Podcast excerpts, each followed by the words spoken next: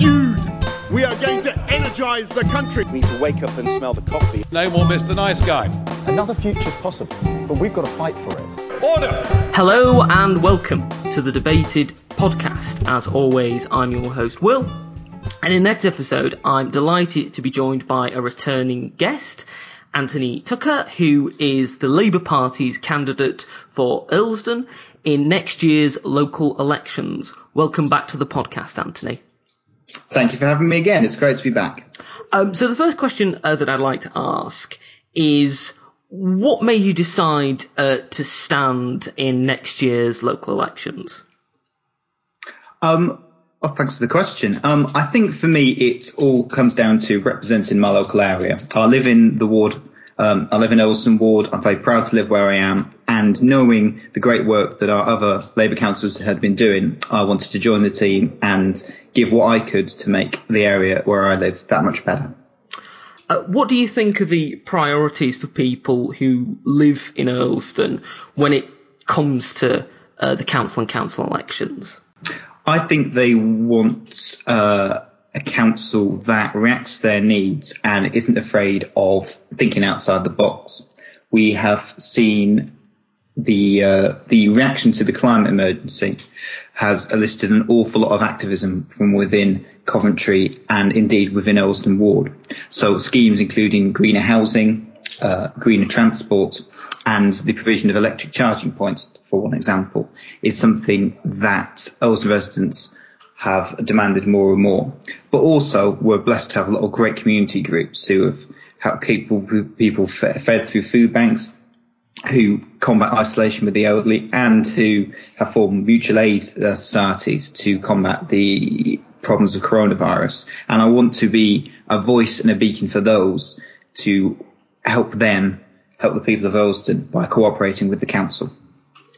Um, what are your feelings about uh, the makeup of the local uh, council at the moment? Where do you think uh, there are issues in terms of their connection with the local community. Do you think there are issues in terms of their connection with the local community?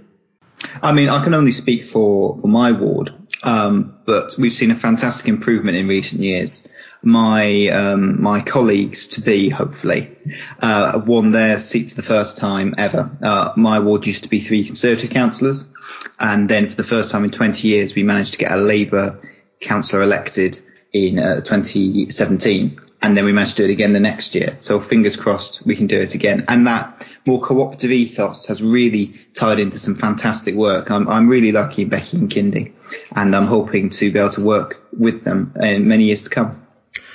Um, now, of course, uh, as you mentioned uh, there, there has been uh, in the past couple of years uh, a great deal of success for the Labour Party in um, your particular uh, part of Warwickshire. Why do you think that there has been uh, this change in support and, and this renewed support uh, for the Labour Party in the Earlsdon area and around it? Um, I can only say that I'd like to think it's because people are attracted by our policies, because we are trying to engage people in the terms that they care about, not rather trotting out old slogans, but engaging people in, in new campaigns. Um, I think it's really testament down to the excellent candidates and above all our fantastic volunteers who have really said no to naysayers and defied them and campaigned in an area that for many years people thought would always be would always be Tory, would always be blue. Um, so it's it's their victory really more than anyone else's. Um, now, two of the issues that have um, perhaps dogged the Labour Party in the last few years have uh, been accusations of um, anti-Semitism in the Labour Party and uh, more recently as well uh, transphobia uh, in the Labour Party. Uh, how well do you think the um, Labour Party has dealt with these issues, and how would you ensure uh, if elected that you would be able to ensure that these issues were dealt with um, properly? Thank you. Yeah, no, I have absolutely zero time for uh, anti-Semitism or transphobia. All those who would seek to deny its um, poisonous influence in our politics.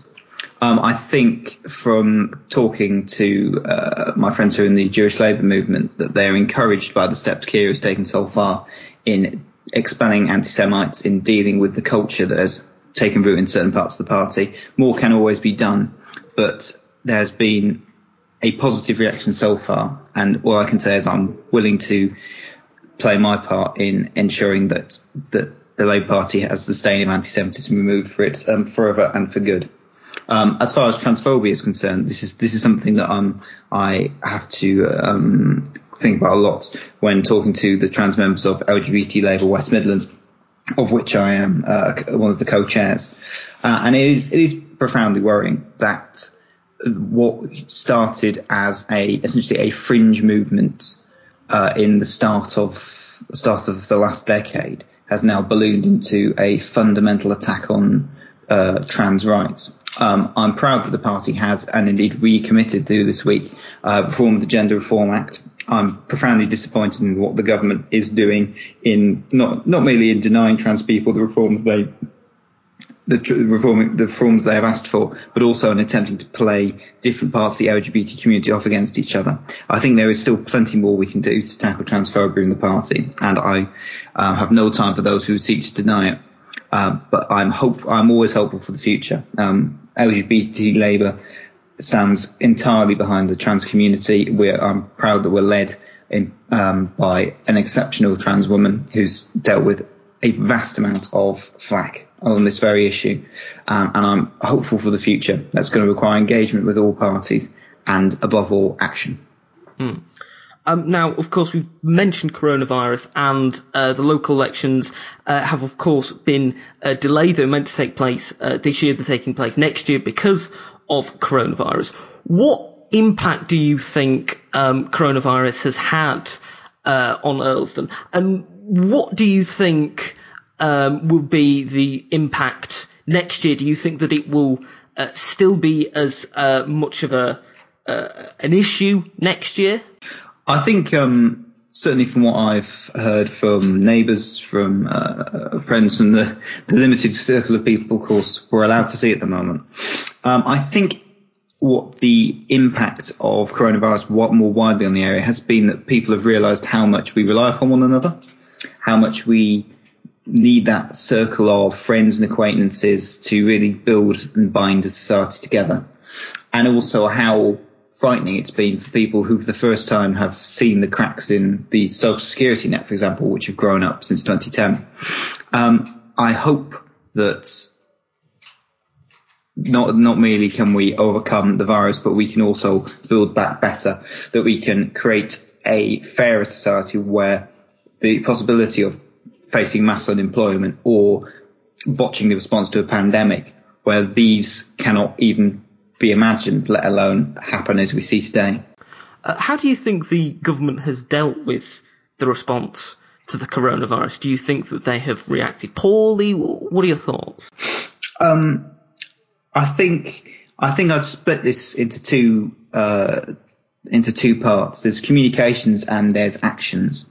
I think the initial advice, uh, you know, stay home, uh, protect the NHS, that was a clear message.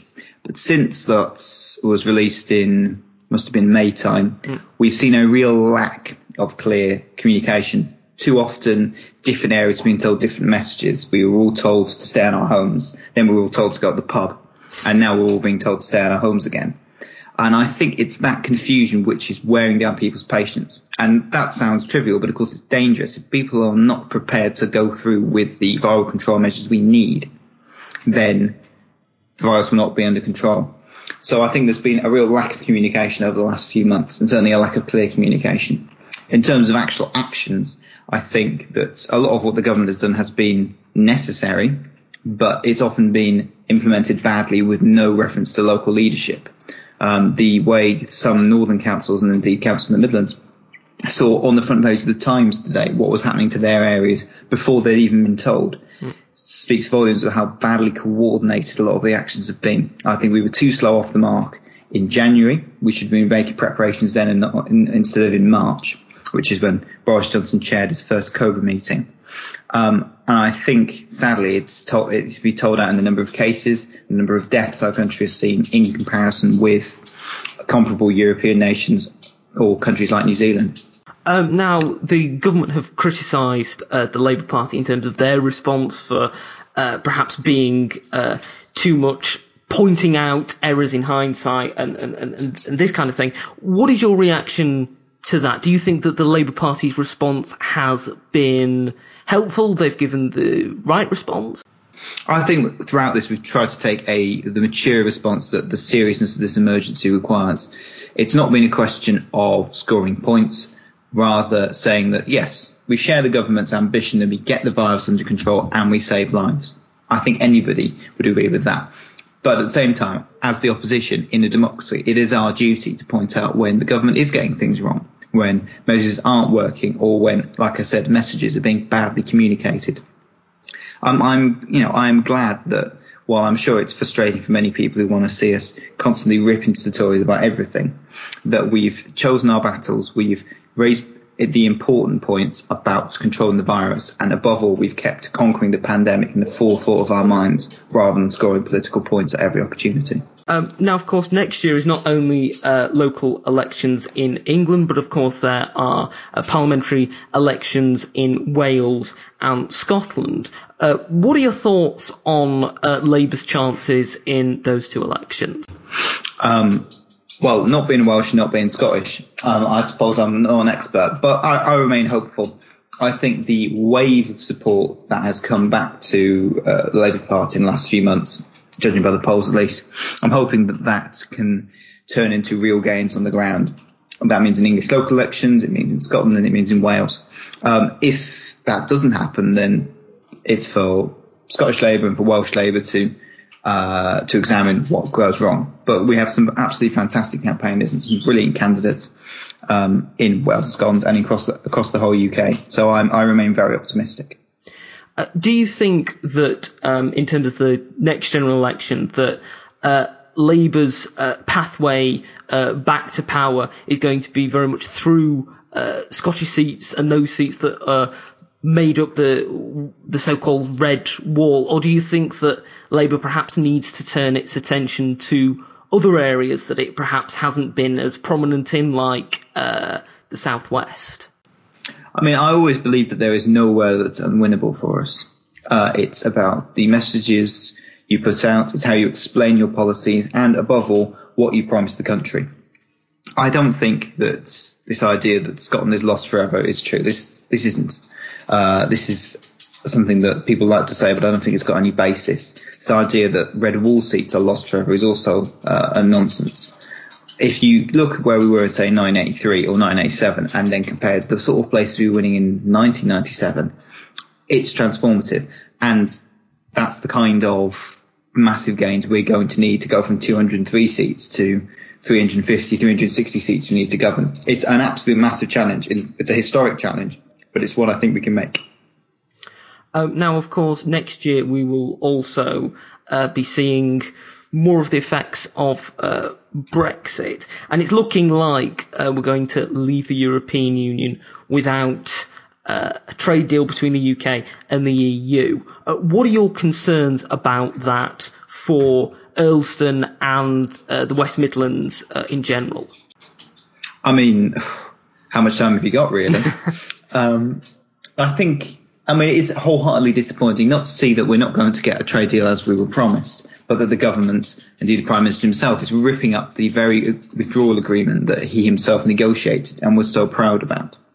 It does, it does quite beg a belief when you have a government that thinks it can promise to break international law and then also get a good trade deal, which is what the people of this country need.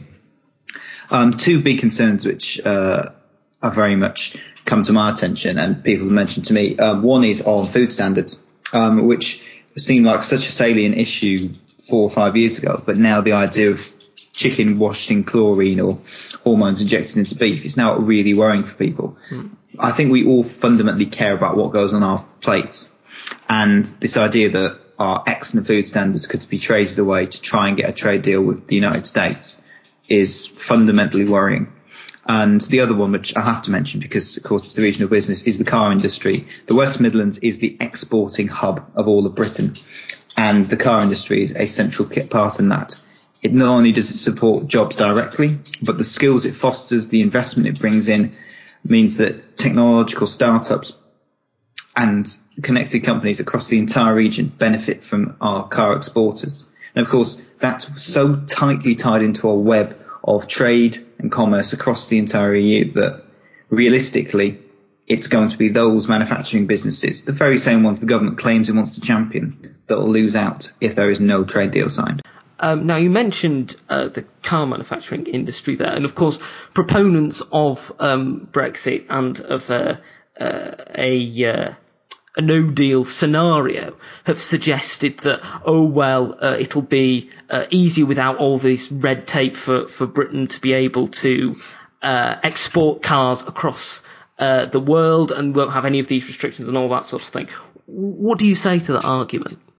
I, I'm I think that the people who make that don't tend to un- understand the process by which we make cars in Britain. The idea that we construct whole vehicles like we did in the 60s or 70s is fundamentally flawed. The cars built in Britain today are often assembled from parts that have crossed international boundaries half a dozen times. They rely on the sharing of intellectual property between the EU and Britain.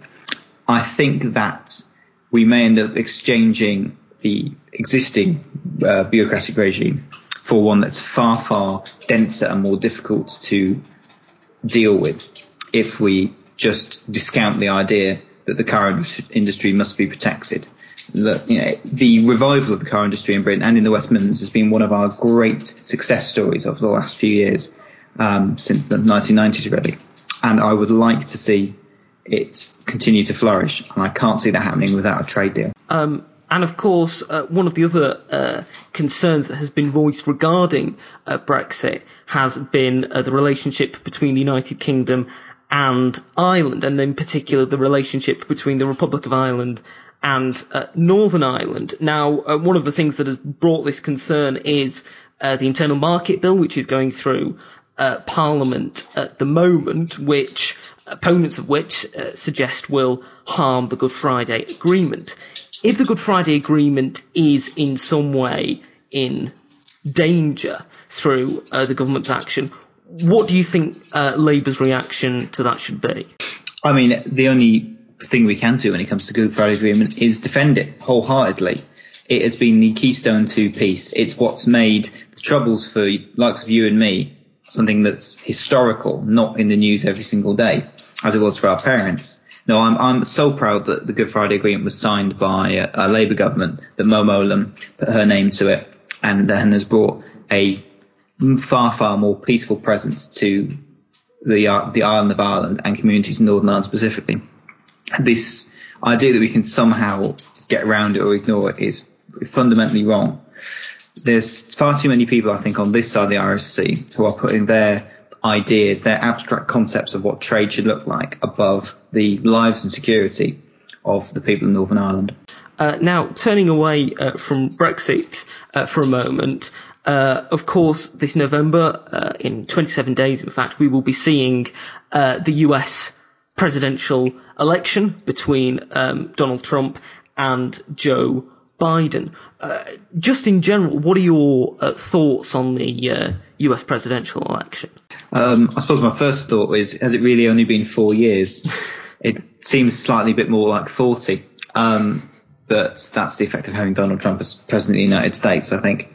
Um, I suppose the the risk is that we all get incredibly excited about the prospect of him losing and then he wins. Um, but to credit Biden and Harris, they they have such a they have a commanding lead in the polls, uh, more so than um, uh, Clinton did, or indeed even Obama did in places. And more to the point that the, the messages that we've seen this week, um, I'm thinking of Joe Biden's speech at Gettysburg example, have been about unity, have been about healing those divisions that Trump has opened up. So I'm hopeful, but I, am not going to put any money on the result. Um, now, of course, uh, you mentioned uh, uh, Senator Harris there, and of course, uh, yesterday uh, was the vice presidential debate between uh, Senator Harris and Vice President Pence. do you think that the contrast between that debate and the first debate between Donald Trump and, and Joe Biden shows something that is perhaps wrong with our politics? That you know on one hand, we can have uh, debates that are p- perhaps not uh, in, entirely without disagreement, but are uh, well mannered. Uh, but at the same time, we can have uh, debates that are just complete and utter um, uh, dumpster fires, to, for for want of a better phrase. Do, do you think that that's something that's a, an issue with our politics at the moment? I don't think it's so much an issue with politics in general. I think it's an issue with Donald Trump that nobody else would think that they could get away with acting like that. I think Biden did a heroic job of keeping his cool throughout the whole process, the sort of quality you actually need if you're going to be commander in chief. And the few moments when he did get annoyed, I think he, he echoed what many people were thinking. Um, but again, even in the vice presidential debate, uh, Pence is a cleverer man and a much, um, I think, what you might call a much more traditional political operator. But the way he talked over um, uh, Kamala Harris was absolutely disgusting. It just goes to show that the contempt that some men have for women in politics is never going to, isn't, well, hasn't gone away. Um, now, of course, if Joe Biden uh, wins the presidential uh, election, he will be faced with uh, Brexit and the potential for a, uh trade agreement uh, with the United Kingdom. Uh, what are your thoughts about a potential uh, Biden Johnson relationship? Do you think that Biden may be able to uh, curb some of the uh, excesses of Brexit that perhaps uh, Donald Trump to, uh, Donald Trump has uh, encouraged in the British government? I mean, I think this ties in very much with your question on the Good Friday Agreement. Um, that I think that if we completely break all our promises to our neighbours in Ireland, the chance of getting any deal out of any American presidency is frankly minimal. Um, of course, it's not just a potential Biden presidency; it's also the states, the House and Senate. We've got to think about. But I mean, I would like to think that a Biden a Harris victory is going to show uh, the likes of uh, Johnson and Mr. Cummings that their that, that, that their uh, their politics of shouting and ignoring science is ultimately unsuccessful. Hopefully, hopefully that would make them reconsider, but I'm not enormously hopeful that they would. Uh, we're coming towards the end of the podcast. It's great uh, to have uh, had you on, uh, Anthony. I've got uh, one final question for you. Now, of course, uh, we have been discussing your run, your candidacy for next year's local elections. Um, so my question to you is this: If you are successful in uh, being elected, uh, becoming a councillor, um, what victory meal would you uh, most like to have? Uh, if you win. Oh my god, the agony of choice. I was going to say, can, can't I have another one on complicated geopolitics? I could probably give you an answer for that. Um, oh, so much choice, but I think I'd like to take uh, my partner and uh, our sort of closest friends and inner circle uh, for the campaign team, uh, coffee permitting, of course. And I'd like to go to the uh, the Bombay Palace, which is just on the high street outside us. It's our absolute favourite curry place, and it is delicious every time we go. Well, that sounds like uh, an excellent uh, meal. And if uh, people want to find out more about uh, your campaign, uh, where should they go to, to find out more about it? Oh, thanks. On Twitter, I am Ant for Labour, um, at Ant for Labour, and on Facebook, my page is Ant for Earlsdon. Excellent. Thank you once again for coming on the podcast. Oh, thank you for having me. Thank you for listening to this episode of the podcast. If you've enjoyed it, you can subscribe to us on iTunes, Spotify, Podbean, and Amazon Music. You can also follow us on Twitter, at Debated Podcast, like us on Facebook, Debated Podcast, and if you'd like to get in touch with us, whether about appearing on an episode of the podcast or commenting on an episode that you've listened to, you can do so at thedebatedpodcast at gmail.com. Thank you for listening. I hope you listen to the next one.